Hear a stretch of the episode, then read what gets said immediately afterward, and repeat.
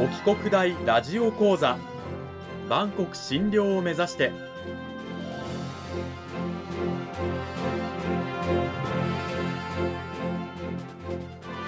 番組タイトルにある万国診療とは世界の架け橋を意味する言葉です。この番組はアジアの十字路に位置するここ沖縄にある沖縄国際大学で日々どのような研究や教育が行われているのかを発信していく番組です。案内人はラジオ沖縄アナウンサー小橋川響が務めます。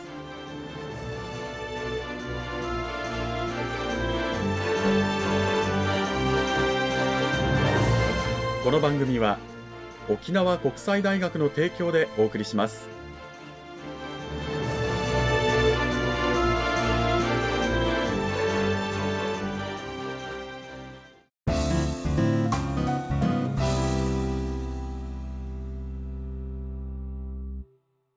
沖国大ラジオ講座今週からは2週にわたって沖縄国際大学経済学部地域環境政策学科の島袋逸子先生を迎えてお送りします。島袋先生今週からよろしくお願いします。はいよろしくお願いいたします。さて今週の内容に入っていく前にまずは先生自己紹介の方もお願いいたしますはい。私沖縄国際大学に来て18年目になります。島袋と申します。普段はですね大学1年生向けに経済学入門を教えたりあとは金融論という専門科目を担当しております。よろしくお願いいたします。よろしくお願いします。そんな島袋先生をお迎えして今週から2週にわたって講義タイトルは地域金融と観光振興と題してお送りしていきたいと思います。地域金融、まあ、銀行とか信用金庫かなっていうイメージはねパッと浮かぶんですけどその地域金融と観光振興、まあ、一体どういうふうにつながっていくのかということなんですけれども島袋先生、はい、この辺りどうなんでしょうか？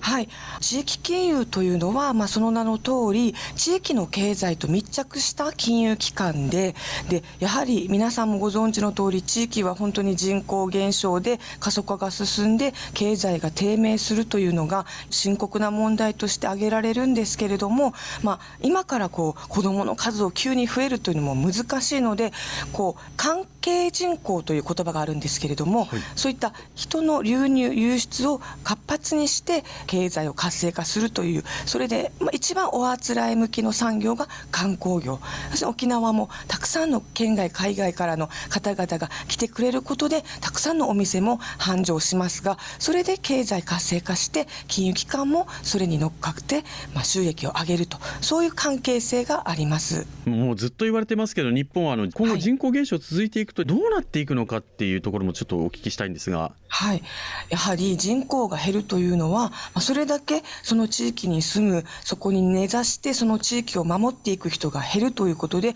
まあ、もっと直接的に言いますと行政も機能しなくなります。納税者が減ります。あるいは若い人が減るとそこで働いてそこのインフラを支える人材というのが減ります。そうするとそこの地域の最低限の生活がまあ機能しなくなるという深刻な状況に陥ることになります。まあ、我々の生活をね支えるためのあのインフラを支える人たちもどんどん少なくなっていくということですごくこう、まあ、良くないねイメージがバーッと皆さん浮かんでいるかもしれませんけれどもねあの消滅可能性都市なんてね言葉もね以前話題になったと思うんですけれどもやっぱりこの地域が維持できなくなっていくっていうことなんですか？そうですね。まあ、この消滅可能性都市というのはあくまで推計ではあるんですけれども、やはり強いインパクトをこう与えたもので、人口は高齢者の数が維持できたとしても、やっぱり労働者人口、その地域をこう働いて税金を納めて、また労働者としてお店なり、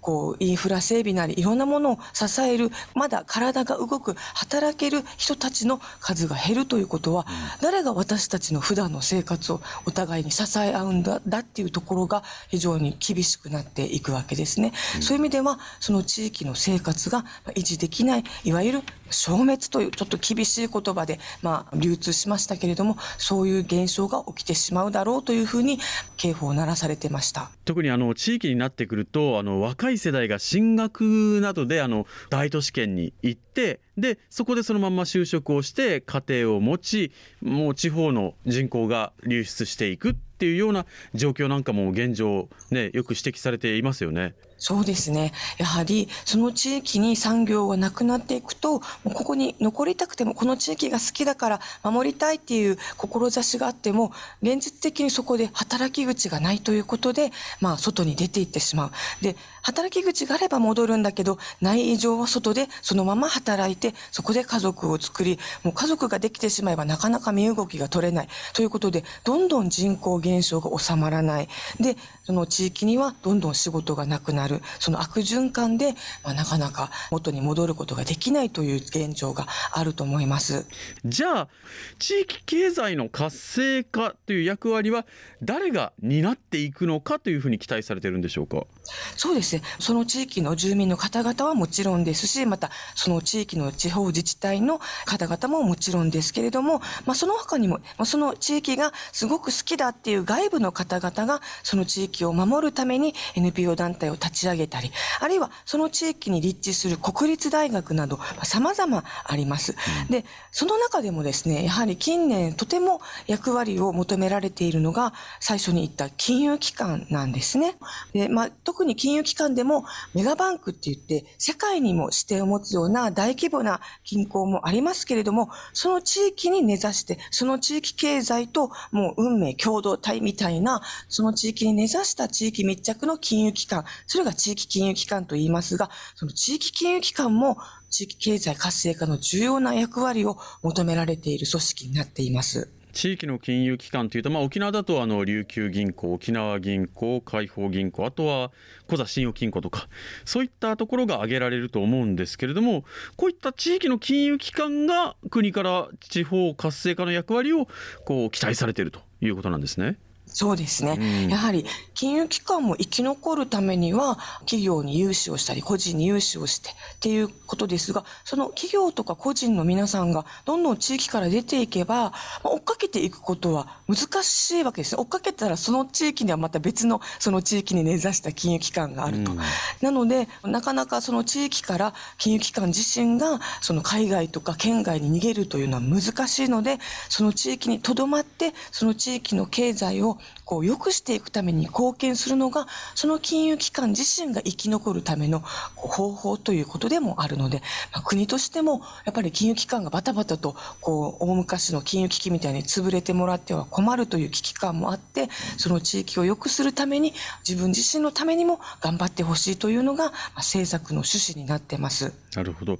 地域にはさまざまな企業が団体があると思うんですがその中でなぜ地域の金融機関に期待がされているんでしょうか？はい。やはり地域にはもちろんおっしゃる通りいろんな業種、業界、企業があるんですけれども、特に金融機関っていうのの特徴、まあ特殊性というのは、いろんな企業、産業の情報が集まる。うん、いわゆる融資なり預金なりといった、まあ、最低限のインフラを担っているっていう業種ですので、いろんな企業の、まあ、困りごとであったり、資金に関する、まあ、相談であったり、いろんなことがその金融機関に集まるので、その地域課題を解決するための能力というのも、その金融機関には集まるっていうことですね。それが非常に金融機関という、まあ、特殊性があるというところになってます。なるほど。じゃあ、その金融機関なんですけども、実際、地域の経済活性化に期待が集まっているのは分かりましたが、人口減少に対しては、